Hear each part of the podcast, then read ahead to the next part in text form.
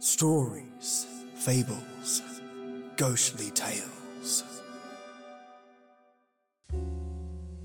Welcome, listeners, to your remastered old time radio episode, just for your lovely ears.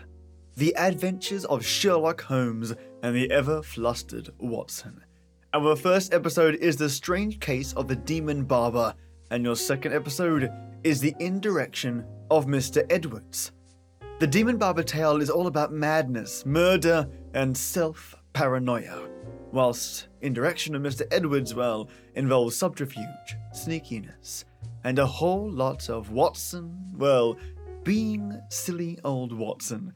I can't reveal more than that. Now, folks, you might not be able to hear it, but it is pouring down here in WA. It's bonkers. So, I'll only be doing the intro today for fear of power outages. As I record this nightly, I want to ensure I have enough time to upload without fear of losing the power to do so. So, a huge thank you to my own night tea titan, Mayah, Queen of the Cats.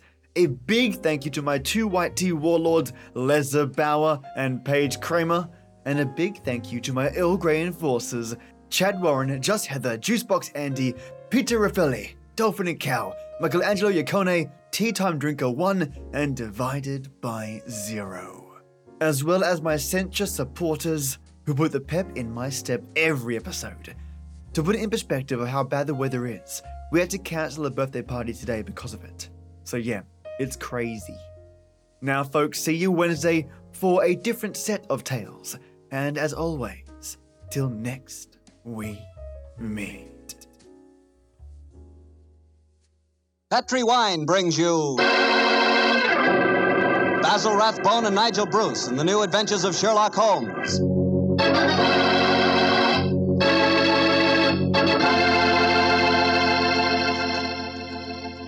The Petri family, the family that took time to bring you good wine, invites you to listen to Dr. Watson tell us another exciting adventure he shared with his old friend, that master detective, Sherlock Holmes. You know, the lives of Holmes and Watson were not always filled with action. They spent many a quiet evening at home in Baker Street, discussing the problems of the world over a glass of port.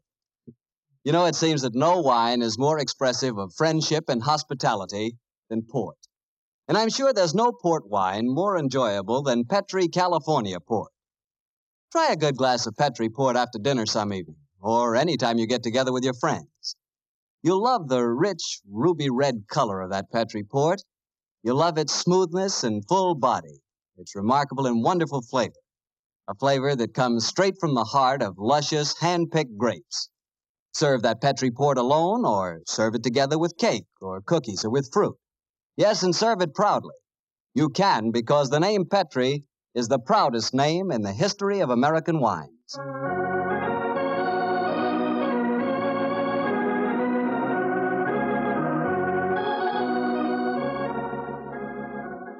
And now I'm sure our old friend Dr. Watson's expecting us. Let's tap on his study door. Come in, come in, come in.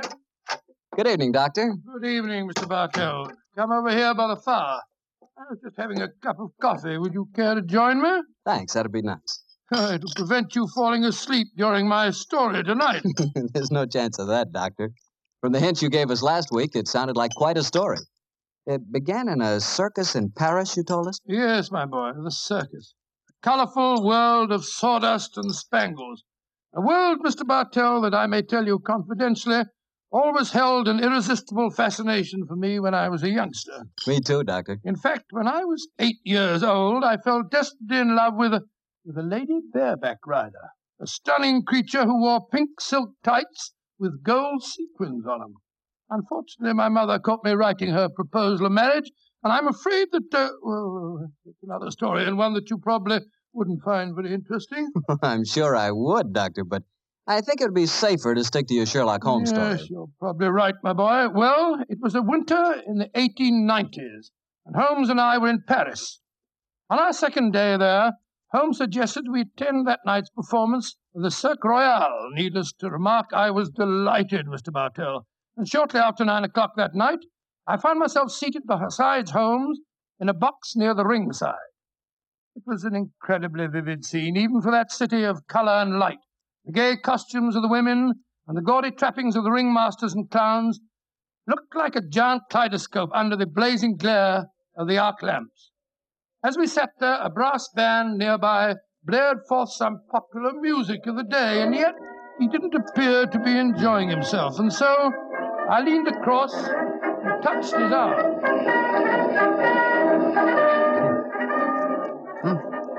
What is it, Watson? Well, you're very quiet, Holmes. Aren't you having a good time? A good time, oh, I suppose, old chap. I was just wondering where Mr. Edwards is. Mr. Edwards? Who, who's he? An extremely distinguished client who was to meet us in this box at nine Ah, o'clock. client. Oh, this little excursion was on business. After all, yes, I might have known it. No worry, old fellow. In your case, I think you'll be able to combine quite a little pleasure with the business. Well, can't you be a little more explicit, Holmes? Shh. Here comes the ringmaster.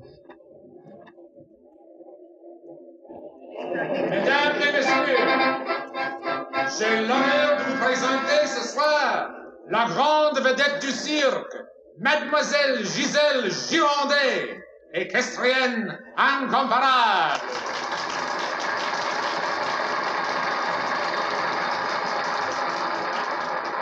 Giselle Gironde, yes, I've heard of her. She's a bareback rider, isn't she, Honest Holmes? in France, old fellow.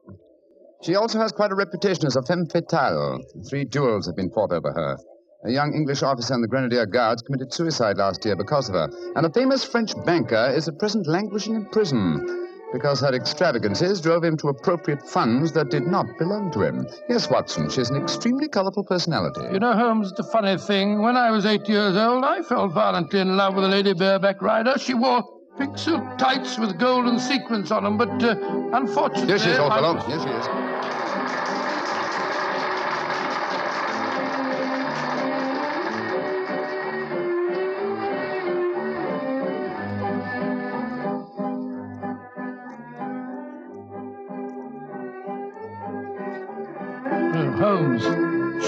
She's exquisite. Look at the way she's jumping from the back of one horse to the other. Sheer poetry of motion. The lady appeals to you, Watson. By George, yes, indeed she does. In fact, Holmes, I don't mind telling you that if I weren't a married man and a Yeah, poor you'd like man... to court the lady, eh? Uh, yes, I, I should Excellent, indeed. old fellow, excellent. That's the very reason for our attendance at the Well, what in heaven's name are you talking about, Holmes? Ah, there you are.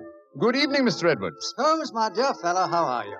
I haven't seen you since, uh, since that little affair at Windsor Castle when Mother... Uh, excuse me, sir. I am Mr. Mycroft, and this is my friend, uh, Sir William Nigel.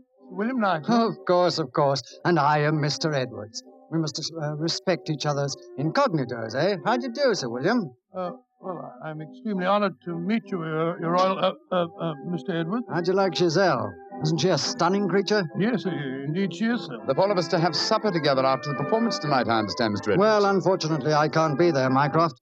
There's some stupid affair at the embassy which I have to attend. We must postpone the dinner until tomorrow Oh, very well, sir. Uh, come over to my hotel a little early and we can discuss the whole business. Personally, I think a lot of fuss is being made about nothing.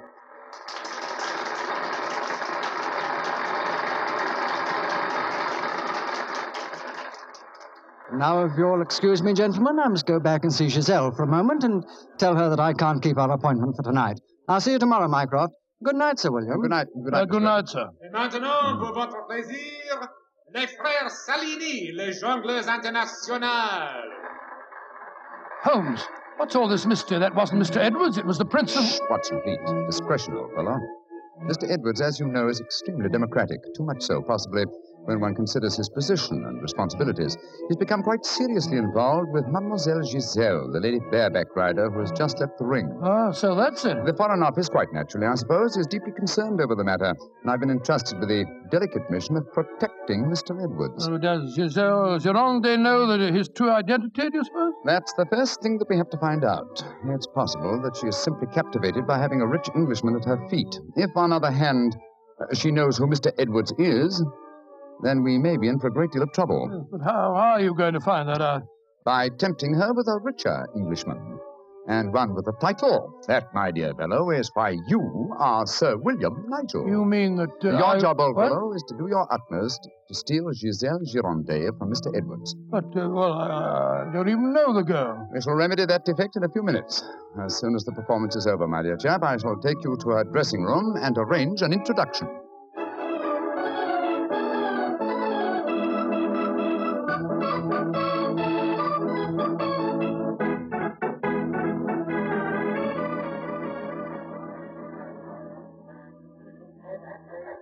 Must say, Holmes, the backstage life at a circus is even more colorful than in the ring. What makes you say that, old fellow? Well, I just saw a pinhead having tea with a, a bearded lady while a sword swallower was standing behind him practicing his act. Oh, hello.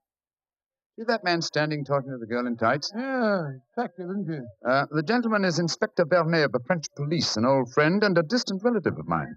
Vernet, how are you? Ah, Holmes, mon cher ami, comment ça no, no, no, va? No, no, no, Vernet, please. On this occasion, my name is Mycroft, if you don't mind, and this is my friend, Sir William Nigel. How do you do, Inspector? Enchanté, Sir William. Uh, permit me to introduce Mademoiselle Yvette Marat. How you do? do you do, How do you do? Uh, uh, what brings you behind the scenes at the circus, may I ask, Monsieur cher Mycroft? Uh, my friend Sir William is most anxious to make the acquaintance of Mademoiselle Girondet. But of course, every man wishes to meet Giselle Girondet.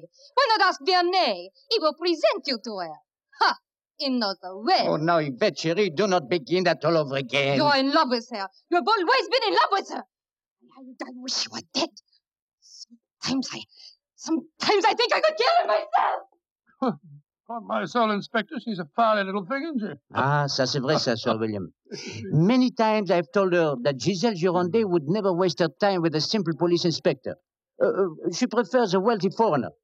But Yvette elle ne comprend pas. She does not understand and she does not believe. Mademoiselle Marat was dressed in tights, Vernet. Uh, what does she do in the circus? Uh, she walks the tightrope. Oh, She's yes. a queen of the high wire. Mhm. A charming and a talented girl, but a most, most, most jealous one. Uh, Vernet, my distinguished friend Sir William Nigel is most anxious to meet Giselle Girondet. Uh, will you introduce him? I should prefer not to appear in the matter at this stage. Oh, mais certainement. I, I will take you to her dressing room. Uh, please come with me, Sir William. Yeah, right. I'll, I'll see you later, Holmes. I'll be waiting for you, old chap. Good luck. Uh, you're a lucky man, Sir William.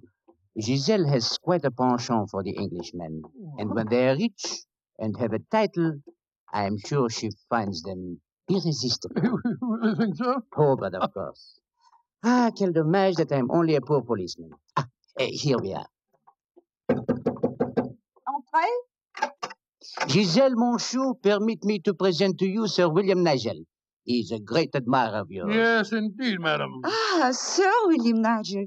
Come and sit here beside me, Sir William. Uh, I, I uh, shall leave you. Au revoir. Ah, sit closer. There. That is much more cozy, no? Oh, it's nice of you to see me, Mademoiselle Gironde. Oh, don't be so formal, my Englishman. You may call me Giselle, and I shall call you. Let me see, I shall call you Sir William. Willie! I shall call you Willie. You do not mind? Mine, I, I'm so delightful. Quite delightful, my dear. I was hoping perhaps that you'd care to have a little, little supper with me tonight, Giselle. Uh, so what about some, some oysters, a cold pheasant, and a bottle or two of Pomeranian Green 072? You get to taste rather well, don't you think? oh, Willie, I can see you are perfect Oh, I don't know about One that. moment, I get my cloak. Uh, well, you, you know, Giselle, it, it, a funny thing. What is a funny thing, Willie? When I was eight years old, I fell violently in love with a, a lady bareback rider at a circus. History seems to be repeating itself. Here, Alfio Alfieri. Do you no longer knock when you come to my door? who is this man? My name is Nigel, Sir William Nigel, my good man, and who may you be? I am Alfio Alfieri. I am Alfio Alfieri. And what is he? Ha! A trainer of wild animals. An imbecile. Rotten! You must not speak to Alfio in that way. You belong to me. Send this stupid Englishman away. Founded impudence. Grossier. Belong to you. Giselle belong to no one. Do I have to take my whip Now, to put you? down that way. Put it down, you scoundrel. Next time it will be your face, cara You mia. infernal blackguard. Raising your hand against a woman. Shocking. Bravo! Mon cher Willie has knocked him down. Uh, he certainly deserved it. oui. And you intend to deserve something, really? Oh, what was that? Come close, Willie, and I give it to you. A little kiss. No, kiss? Thanks awfully.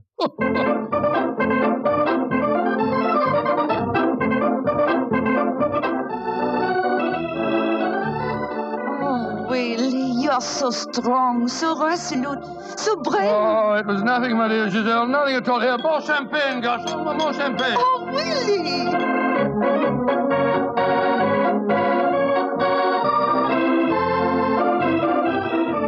Giselle, Oui, Monsieur Edwards? have a box for the opera tomorrow night. I was hoping that Oh, I'm sorry, monsieur, but my time is occupied. I am showing the delights of Montmartre to mon cher Willie. Mademoiselle est mieux le collier de perles à cinq rangs ou celui à trois rangs? He says, which do I prefer, the five-string color pearls or the three-string color pearls? What does my Willie think? So that you can't hang too many pearls on a pretty neck like yours. I'll take the five string collar, my good fellow. You're doing splendidly, Watson, splendidly. Yes, but Holmes, I felt such a blasted fool handing that jeweler fellow a check signed by Sir William Nigel. You quite sure that it'll be Oh, honored? don't worry, old fellow. Remember who our client is. Money is the least important concern in this matter. On with the masquerade, old fellow. On with the masquerade.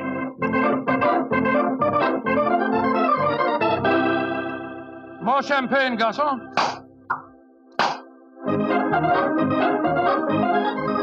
Willie, you are such a headstrong boy. More champagne. Giselle,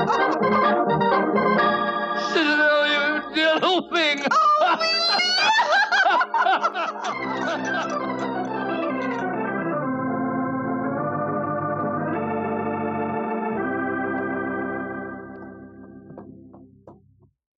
Good evening, Vernet. Has Mademoiselle Girondet come into the evening performance yet? Yes, Monsieur Holmes. I escorted her to her dressing room an half an hour ago. Uh, Monsieur Edwards is in there with her now. At last, it seems, she has use for a poor policeman. Last night, she found a threatening letter on her makeup table. Since then, she has been most grateful for my company. A threatening letter, eh? Any idea who might have sent it? Oh, yes, of course. I'm afraid I have, Monsieur Holmes. Uh, I told her to pay no attention. Uh, by the perfume of the notepaper, I recognize the sender. A jealous tightrope walker called Yvette Marat. Oh. Poor Yvette. She would make a very inferior criminal, I'm afraid. Still, Giselle asked me to stay outside her dressing room till the performance starts. Uh, uh, you wish to see her? Uh, yes. Oh, good evening, Mr. Edwards. Evening, Mycroft. Evening, Inspector Vernet. Uh, comment ça va, Monsieur Edwards? Look here, Mycroft. I think this little game's gone far enough. Giselle has just refused another invitation of mine. Now, I know who Sir William Nigel is, and I swear I'll tell her. Uh, don't you think, sir, that the lady is hardly worth bothering about? Surely this whole incident with Sir William proves that she's a scheming little adventuress. A fictitious title and an apparently bottomless purse have shown her up in her true colors. I could have told you the same thing without such an experiment, my friend. Well, I suppose you're right, Mycroft. I've been a fool. An idiot who lets a pretty ankle turn his head. A conceited dope. Let us just say, monsieur, that you have been a man. Uh, good evening, sir. Oh, good hello, evening. Watson. Good evening. Uh, just going back to see Giselle for a moment, I brought us these flowers for her. Oh, I'll be back in a jiffy. Uh, just a minute, Watson. I, uh, I hate to dampen your ardor, old chap, but uh, the masquerade is ended. Ended? What, what do you mean it's It is no ended? longer necessary for you to impersonate Sir William Nigel or to pay court to Giselle. Oh, really? Oh, oh, oh, really? Really? Well, that's, that's a great relief, sir. Great relief. I've hated the whole business. Oh, yes, yes, I'm sure you have. Uh, we um, appreciate the sacrifices that you've made, don't we, Sir Edward? Yes, yes, indeed. Well, I must go back and see her once more, though. We had a rendezvous for tonight, and I must cancel it. A gentlemanly thing to do, you know. Um, I, I won't be a minute. Never have I seen a man more downcast. Obviously, with him, my dear Holmes, business was a pleasure. Alfieri, where are you going? That Englishman. I just saw him go into Giselle's To room. whom are you referring? That man that call himself Sir William Nigel. Oh, yes. Two days ago he strike me. I have to settle with him. No man may strike Alfieri. Do not cause any more trouble, Alfieri. From what I've been told, you thoroughly deserved what happened to you. Ah, here he come now. You English, you! Alfieri challenge you to a duel. Holmes! Holmes! Watson, old chap, what is it? You're as white as a ghost. It's, it's Giselle. What's wrong with her? She's dead. She's lying there in her dressing room. Strangled. Strangled. And only half an hour ago I spoke with her myself. Since then, I've been standing in this corridor, guarding her door at her own request. Only two men have entered Giselle's dressing room since then. You, Monsieur Edwards, and you, Sir William Nigel. What are you suggesting, Vernet? I am suggesting nothing. I am stating that these two gentlemen are under arrest for suspicion of murder.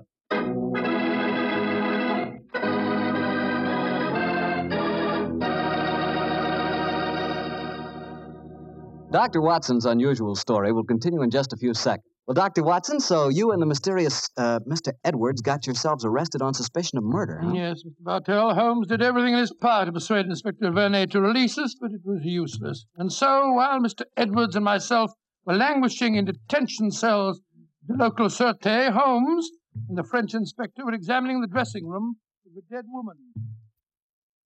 I'm, I'm sure, Inspector Vernet, that uh, being as keen a detective as you are, you must suspect the true identity of Mr. Edwards. Of course, Monsieur Holmes.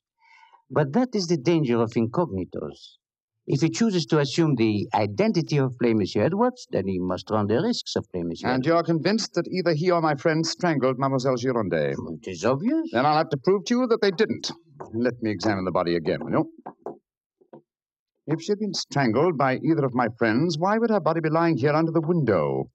As far away from the door by which they left this room as possible. That proves nothing. No, but it's odd. Giselle was a strong girl. Uh, there might easily have been a struggle. Uh, perhaps she tried to get away through the window. And yet there are no marks of violence on her throat. Just this piece of very fine cord that did its deadly work so cleanly. Cut with a knife. Uh, please do not remove the cord, Monsieur Holmes. The body has not yet been photographed. Dear me, Vernet, you're making it very hard for me, aren't you? Uh, you notice, of course, that the window is open. Yes, but we have examined the snow outside. There were no footprints within three yards of the window. The murderer must have entered by the door that I was watching. Yes, it would be hard, even for a professional acrobat to jump in. An acrobat? Vernet, your young friend, Mademoiselle Yvette Marat, is a tightrope walker. Yvette, but... Yes, she certainly had a motive. She'd even sent a threatening letter. I heard her express hatred and jealousy for this dead woman. It's conceivable that she could enter a room by a window without leaving footprints in the snow. Where was she at the time of the murder? I do not know. I was waiting for her in the corridor. Then I suggest that we investigate her alibi at once. And after that, Inspector, I must pay a visit to the Sûreté. I don't want my friends to think that I've deserted them.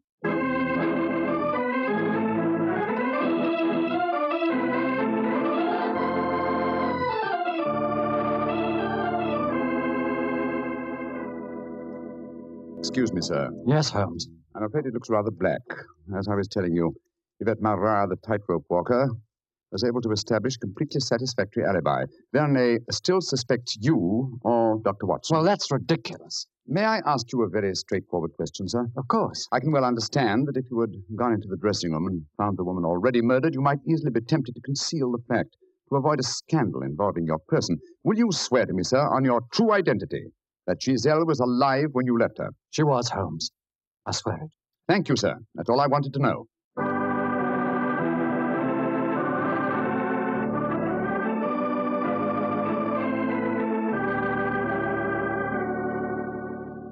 Holmes, I'm glad to see you. You know, I've been thinking. All this depends on Vernet's evidence. But supposing he was the murderer. He told us that Giselle had turned him down, you know. I'd thought of that, but Mr. Edwards swears that Giselle was alive when he left the room. And yet that means that Mr. Edwards. Oh, no, no, no, no. It's unthinkable. Holmes, you're not suggesting. Holmes, if I thought that that were possible, I'd confess to the murder myself. My life wouldn't matter if, if it'd save a scandal like that. Great Scott, it'd, it'd shatter the empire. Dear old Watson, you shall not sacrifice yourself. You're as valuable a British institution as the Lion himself. No, my dear fellow. We shall never sacrifice you, not while my mind is still capable of. My mind? That's it. Thank you, Watson. You've given me the answer. Holmes, what are you burbling Be about patient, now? old fellow. In half an hour, you'll be out of this cell, and the real murderer will be in it.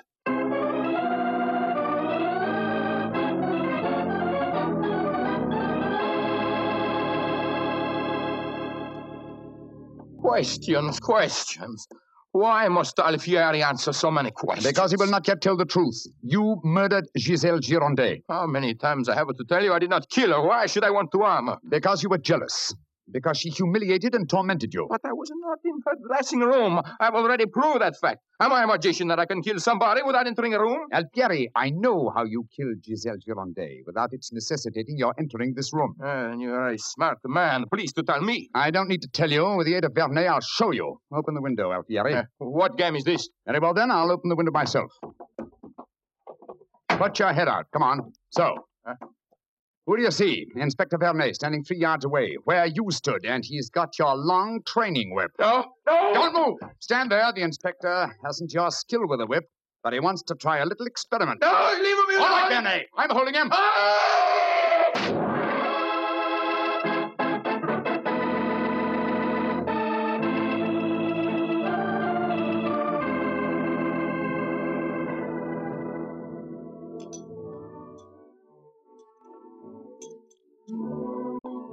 Well, Mr. Edwards, I, I mean, well, sir, this is a, a pleasant change from a prison cell, isn't it? It certainly is. Holmes, I can't tell you how grateful I am. I still don't quite understand how you did it. Watson, in uh, rather a roundabout way, was responsible for giving me the clue. Oh, how was that, Holmes? Well, on more than one occasion, old chap, I've had cause to deplore your rather florid style of writing. Tonight, I was very thankful for it. Uh, when I began to speak of the capabilities of my mind, uh, suddenly I remembered a phrase of yours in which you referred to uh, its whip-like rapidity and accuracy.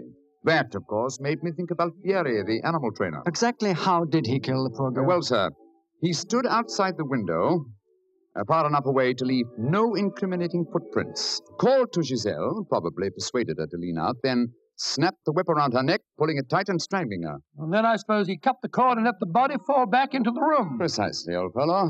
We found a whipstock among his tackle, a whipstock from which the lash had been cut. The stub of lash left matched the cord around the dead girl's throat. Amazing business.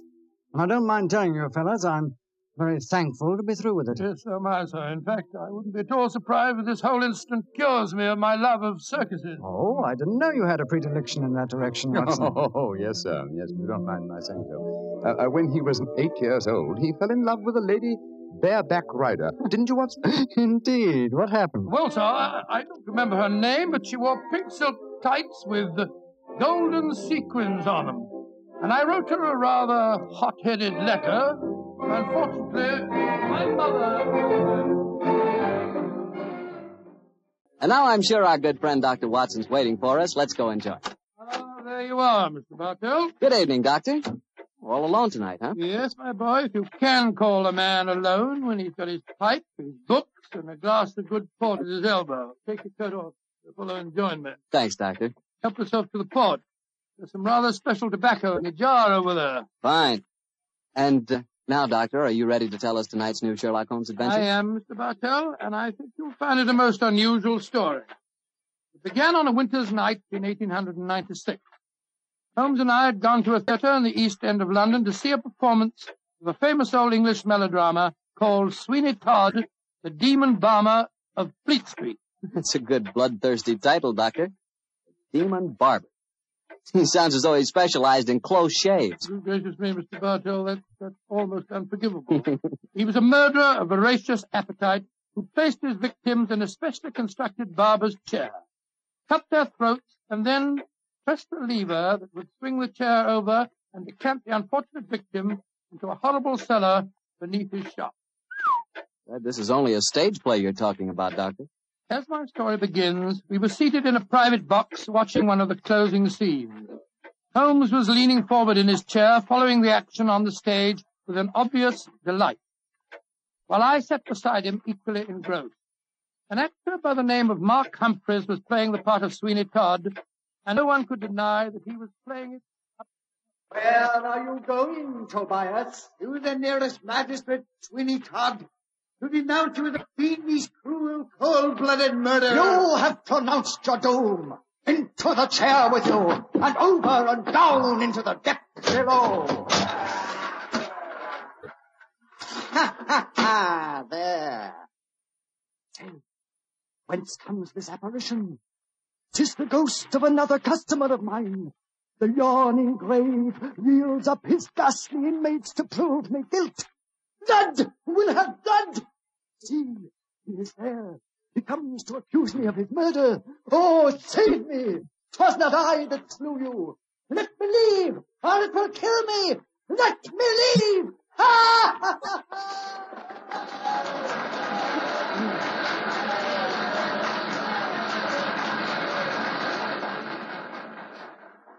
Oh, upon my soul, Holmes, that fellow Mark Humphreys is the most florid actor that I've ever seen on a stage. I find him enchanting, Watson. It seems to me he's really caught the flavor of this murderous monster piece. After all, a restrained performance of the Barber Sweeney Todd would be unthinkable. Yes, I suppose it would. I must say his makeup seems rather overdone. No barber would wear such an enormous beard. It'd be most impractical. Probably get in the customers' faces. By the way, um, I noticed from the program that Mark Humphreys, as well as being the principal actor, is also the owner of the company. Yes, the current trend towards the actor-manager is a healthy sign, I think. Come in. Excuse me, but is one of you gentlemen Mr. Sherlock Holmes? Yes, I am. Oh, I was asked to give you this note. Thank you. Now, who on earth knows that you're at the theatre, Holmes? We'll soon find out. Ah, this note is from Mark Humphreys, our actor-manager. What to say? Dear Mr. Holmes, I recognize you in your box. Please come to my dressing room after the performance.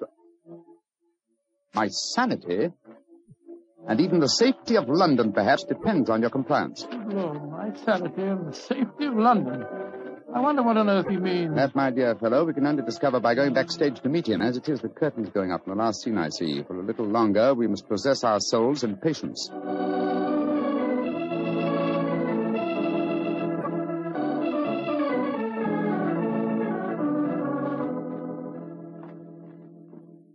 Mr. Sherlock Holmes? Yes, sir? Oh, my name is Lindsay. Derek Lindsay. I'm the business manager. Mr. Humphreys asked me to meet you at the stage door and take you to his dressing room. Thank you very much. And this is my colleague, Dr. Watson. How do you do? Oh, how are you, Doctor? Uh, will you will you follow me, please? Excuse me asking, Mr. Lindsay, but surely you must be related to that distinguished actor of some years back, Lytton Lindsay. Uh, he was my father, Mr. Holmes. Ah, indeed. The resemblance is extraordinary. With such a heritage, Mr. Lindsay, you must love the theatre. It'll probably sound like heresy, but I hate it. However, it's the only thing I was trained for, and there's good money to be made in it, sometimes. And money's the thing I both like and want. Oh, Mr. Holmes, I do hope you'll be able to help Mark Humphreys. He certainly needs it. Oh, really? What seems to be his trouble? Oh, he'll have to tell you that for himself. But his wife and I think... There's Mrs. Humphreys now. Maria! Maria, this is Mr. Sherlock Holmes and Dr. Watson. Mrs. Mark Humphreys. How do you do? Oh, Mr. Holmes, I'm so grateful that you're going to see Mark. He's in such a dreadful state. There have been times lately when, when Mr. Lindsay and I have been afraid he's going out of his mind, haven't we, dear? Uh, indeed we have. We're both dreadfully worried about it. In him. that case, I hope I can be of service. Which is his dressing room? Number one, next door to mine. Derek, I think it'll be better if Mr. Holmes and Dr. Watson go in alone. I'm sure Mark will speak more freely if we're not in the room. I think perhaps that is a good idea, Mrs. Humphreys. We'll see you later on. Come on, fellow. Come in, come in. Thank heaven you're here. Close the door. Uh, Mr. Humphreys, uh, this is Dr. Watson. Watson, eh? Yes, I, I know of you too. How do you do, sir? Sit down, won't you, gentlemen? You're wondering why I asked you to come back and see me, of course. Naturally, sir. Well, I won't beat about the bush and waste your time. I come straight to the point. I'm going mad. Oh, come. I know, Come, I know, come, it come, sounds fantastic, but it's true. I've often heard of actors beginning to live perhaps off the stage. They play on it. Well, it's happening to me. I'm turning into another Sweeney Todd. The character I'm portraying on the stage. Are you suggesting, sir, that you're a potential murderer? Yes, I am. What reason do you have for holding that belief? Reason? Listen to this. Three times in the past week, I've wakened in the morning to find my boots covered with mud and my razor stained with blood. God, You've had no recollection of any untoward events during the night? None. have you ever been addicted to the unfortunate habit of sleepwalking, sir? Not to my knowledge, Doctor. And if I had been, surely my wife would have told me about Your it. wife. Uh, where do you live, Mr. Humphreys? We, uh, we have a flat here above the theatre. Above the theatre, eh? And Mr. Humphreys, you say that on three separate occasions on in the morning, you have found a blood-stained razor and mud-covered boots. Can you show us this proof? No, no, I can't. I was always so frightened that my wife would see that I, I cleaned them before she had the opportunity of finding them. It is, sir. It would have been very valuable clues in a case like this. I couldn't risk my wife seeing evidence like that. Doctor, she'd know the truth. But at night times, while she's asleep, some devilish unconscious urge has overcome me. An urge that causes me to prowl the streets of London. Razor in hand, looking for a victim. Mr. Holmes, you've got to help me. I'm certain that without knowing it, I've been committing murder, and if you don't help me, I'll go on and on. Mr. Humphreys, please. I'll undertake the case. It's a very unique assignment. In effect, I'm being engaged by a possible murderer to prove him guilty.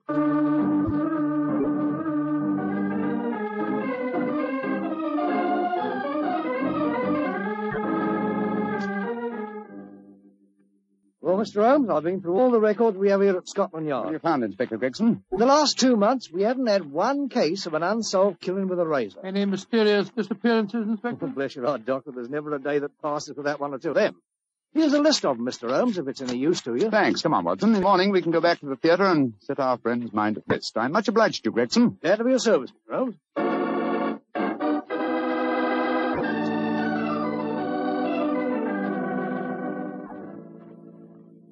We examined the homicide records at Scotland Yard after leaving you last night, Mr. Humphreys. There have been no unsolved razor murders in London during the past fortnight. And therefore I think you may rest easy on that score, sir. But it proves nothing. Remember that in the play, Sweeney Todd's victims are never found either. Yes, thanks to his singularly horrible ingenuity in disposing of them. But this is real life, Mr. Humphreys. Then how do you account for the bloodied razors and the muddied boots? Well, now, uh, are you sure that they aren't uh, just in your imagination, sir? You admit that your wife's never seen them? The whole thing could be, or shall we say, an overdose of Sweeney Todd? Well, I admit that I'm suffering from a surfeit of that. And why not drop the play from your repertoire? Our manager, Derek Lindsay, won't let me. It's, it's our best money maker. He's always got a keen eye to business. Mr. Holmes, I can see that you still don't believe my story. So I've saved some evidence for you, evidence that I found this morning. Look at these. Now what do you say? You still think it's my imagination? Cutter, blood-stained razor, and boots covered with mud. Splendid. At last, some real clues to work on. How can you be so calm, Holmes? It happened again last night. Do you realize that I'm a murderer? I'm a menace to society? For heaven's sake, lock me up before I do some more no, damage. no, no, no, no, no, sir. Don't get so excited. Mr. Humphreys, I should like to take these objects back to Baker Street where I can perform some chemical tests. You have no objections, I hope? Objections? Good heavens, no. Excellent. You've told no one of this fresh discovery of yours. No one. Not even Derek Lindsay. Derek Lindsay, that's your manager, isn't it? Yes, the best friend I ever had. Except for his father before him. It was Derek who helped me back on my feet uh, two, yes, two years ago when I put on that disastrous production of Macbeth.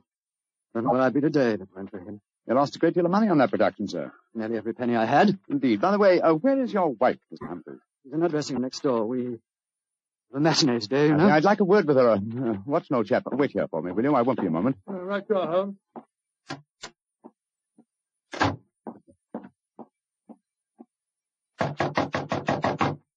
Who is it? Sherlock Holmes. You want to talk to me, Mr. Holmes? For a moment. May I come in, Mrs. Humphreys? Well, couldn't we talk on the stage? It's empty. I should prefer to come into your dressing room, if you don't mind. What I have to say is confidential. Very well, then. Come in. Mr. Holmes, may I introduce Signor Vanelli, our musical director? How do you do, sir? It is a great honor to meet the so great Signor Holmes. I have so admired you. Oh, often I have envied you. Many times I say to myself, Giuseppe, Uh, Signor Vanelli, if you don't mind, I wish to speak to Mrs. Humphreys alone. Oh, I quite understand. Excuse me, Signor. Adios, Cara Maria. Mr. Holmes, I'm really awfully glad of this opportunity to talk to you. Tell me truthfully, please, what's your opinion of my husband? I haven't formed a definite opinion yet. Except that it's possible that he's the victim of a fraud. I just wanted to ask you a couple of questions, if you don't mind. Of course not, Mr. Holmes. Has your husband ever shown evidence of being a sleepwalker? A sleepwalker? Oh, no, never. I see. Are you a light sleeper? Yes, I am. Exceptionally so. Right. Oh, just curious. You're being very mysterious, Mr. Holmes. Can't you tell even me what's going on? I promised your husband the answer to that question before tonight's performance. I'm afraid I can't tell you any more until then. Oh. And now may I ask a question? Oh, certainly. Though I won't promise to answer it. You said just now that my husband might be the victim of a fraud. What did you mean? Again, I'm afraid that you must wait for the specific answer to that question. However, there's another fraud being practiced on him that I can speak of now. What fraud? The fraud that you are indulging in, Mrs. Humphreys. What do you mean? Of course, this particular fraud is none of my business, but um, when I almost force my way into your dressing room and find your musical director, plenty of rice powder on one shoulder and suggestions of rouge on his cheek, it doesn't take a great deal of intelligence to deduce that your husband is being deceived. Get out of here at once. That's exactly what I propose doing. Good day to you, madam. No doubt I shall see you later on.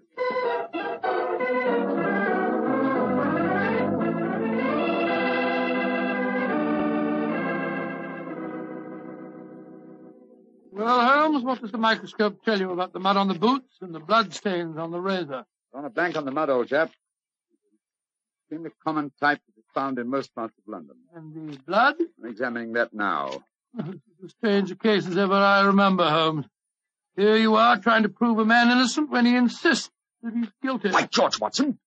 Here's the answer. What? This blood is definitely not human blood. It's probably canine. Now, a Sweeney Todd madness would hardly drive its victim to kill dogs. Therefore, it's obvious that Mark Humphreys is the victim of a devilish plot. And he's not a murderer. No, come on, old fellow. Let's go to the theater at once and give him the good news.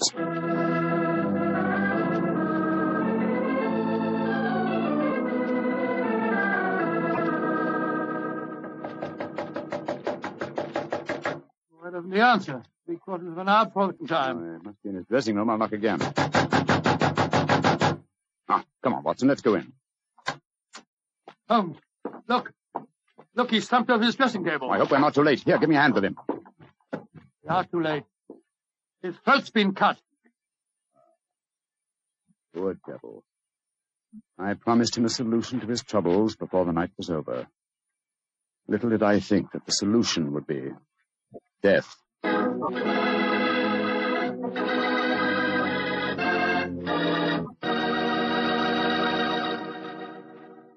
Well, Dr. Watson, what happened next? Well, Phil, I think I'll pick up the story exactly where I left off. Holmes and I were standing in Mark Humphrey's dressing room, looking with horror at the slashed throat of the actor manager. There was a bitter, self-accusing note in Holmes's voice. I promised him a solution to his troubles before tonight was over. Little did I think that solution would be death. This worry over his supposed madness caused him to commit suicide. Suicide rubbish, old fellow. It's murder. Look at the razor clutched in his hand. Undoubtedly placed there by the murderer before rigor mortis had a chance to set in. In any case, scrutinize the wound. Does that look as if it had been done by the hand of a suicide? Well, I don't see why not. Look closer, old chap. The depth of the wound is even, whereas a suicide cut always wavers towards the end. No, this is murder, Watson, and I think I know who did it. But I, uh, I have little evidence. I must lay a trap. What kind of a trap, Holmes? I haven't time to tell you now, fellow. Every moment counts. Off with you to Scotland Yard and get Inspector Gregson. Bring him back here as fast as you can. Right you are. And Watson. Yes? Tell absolutely no one except Gregson of Mark Humphrey's death. And say that he's still alive and well and that his problems are solved. It's the performance of the play. Don't you worry about that, old chap. Off with you to Scotland Yard.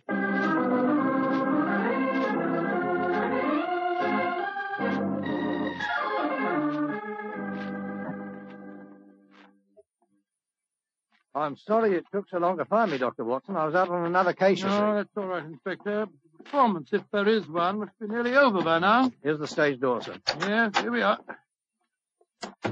Here, here, you can't go on the stage. Who says I can't? I'm Inspector Gregson of Scotland Yard. Oh, sorry. Performance is going on. I wonder who the devil's playing Sweeney Todd. Come along, come on, let's just stand here in the wings. The wind whistling through this cellar. This is impossible.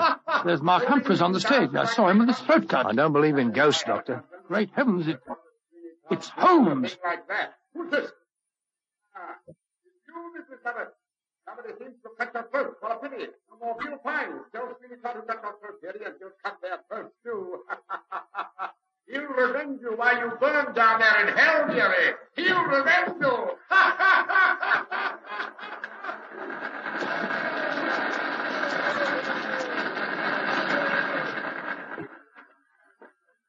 Here, here he comes our Gregson. Amazing disguise.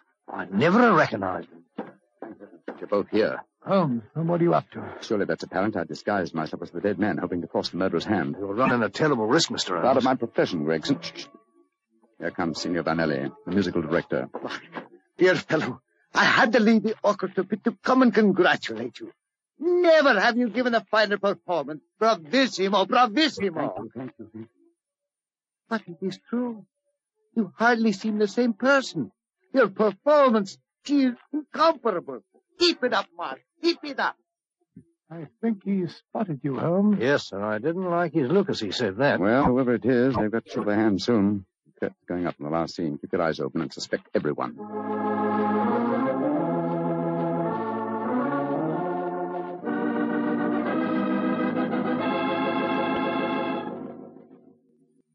My lord, judge. He's by your side. Gregson, your ermine robe is stained with blood. Sweeney Todd, what dark deed presses on your conscience? Was a dark, foul deed, but heed not what you hear, Lord Judge, nor what you see. Still the figure sits there. I hear it come to this. It is useless to deny my guilt. The very dead rise from their settlements to prove Sweeney Todd a murderer.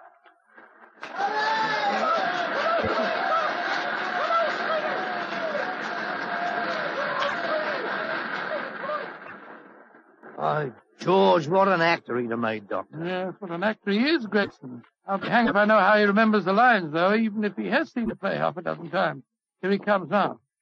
Bravo, Holmes. You did splendidly. But it didn't work, Watson. It didn't work, confound it. Murderer still hasn't dipped his hand. Have I underestimated him? Looks as if you have, sir. And if you don't mind my saying so, I think you'd have been a lot wiser to let me handle the case as soon as you found his body, instead of going in for all this uh, dressing up stuff. Oh, but of course. Now I see it. Only one person could have killed Mark Humphreys. Who, Holmes? Do as I say, and I'll show you. I'm going to Humphreys' dressing room now, alone. Give me a few moments' start, and then follow me. Out of sight, but within earshot. Dr. Watson, why does Mr. Holmes always have to be so blooming mysterious? Why can't he just say who the murderer is and take us to him? Well, I've been with Mr. Holmes on a great many cases, Gregson, and yet I can't answer that question. Come along. You've got a big enough start now. Let's follow him. I'm very fond of Mr. Holmes, you know, Doctor, and yet there are times when I get so angry with him, he shouldn't risk his life like that. Uh, you know Mr. Holmes. He will never change. Well, if he don't, one of these days he's going to wake up and find himself dead. That's the door. Someone inside with him. You devil, Listen. Humphreys!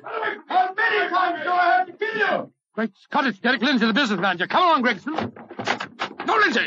You succeeded in killing Humphreys, but you won't kill me. Grab his arm. Look out for that bracer. Here, you. Uh, let go of me! No, you don't. Ah, very neat, Gregson. Are you all right, Holmes? Perfectly, thanks, old chap, though I'm a little tired. Uh, Gregson, my dear fellow, will you take over from here? I think I've had enough melodrama for one day.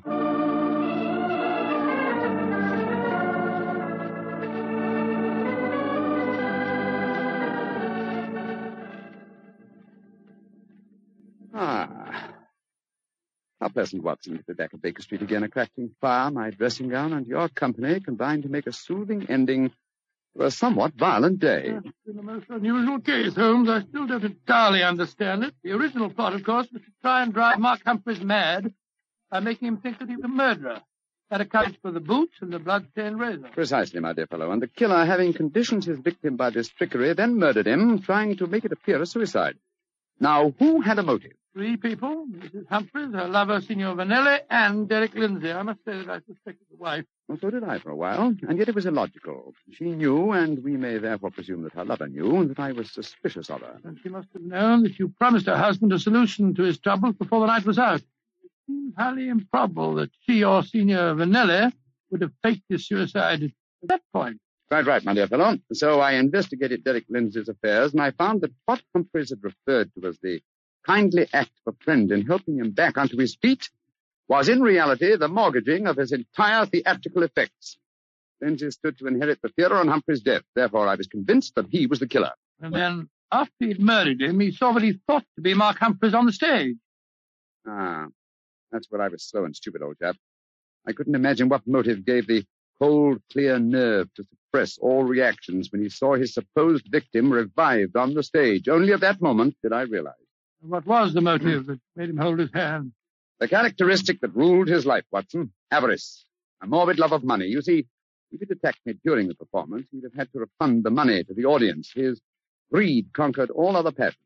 It made him wait until the performance was finished before he attempted my life. You know, Holmes, now the case is solved, I'll tell you something in, in confidence. Please do, old fellow. What is At it? At the end of the play tonight, I was afraid that you'd uh, made a mistake, that you'd slipped up on the case. Uh, Gregson thought so, too. And uh, I, Watson, will tell you something in confidence. Oh, what is it? there were three of us that felt the same way. Now you're being modest, no? I assure you I'm, my dear chap. In fact, in the future, if it should strike you that I'm, uh, well, getting a little overconfident of my powers, or uh, perhaps uh, giving less pains to a case than it deserves, kindly whisper Sweeney Todd in my ear, will you? I shall be infinitely obliged to you.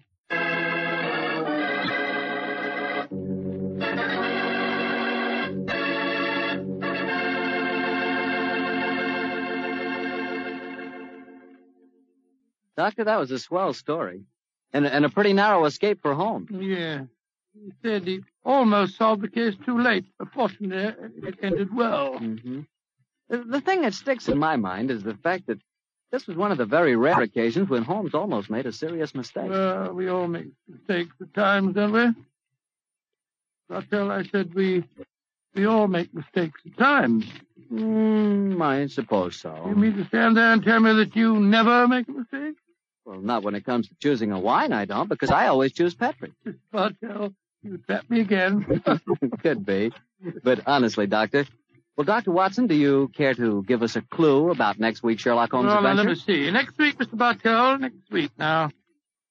Yes, I'm going to tell you a colorful story that took place in a Parisian circus in 1890. It concerns a very exalted personage, a lady bareback rider, and uh, a strange death.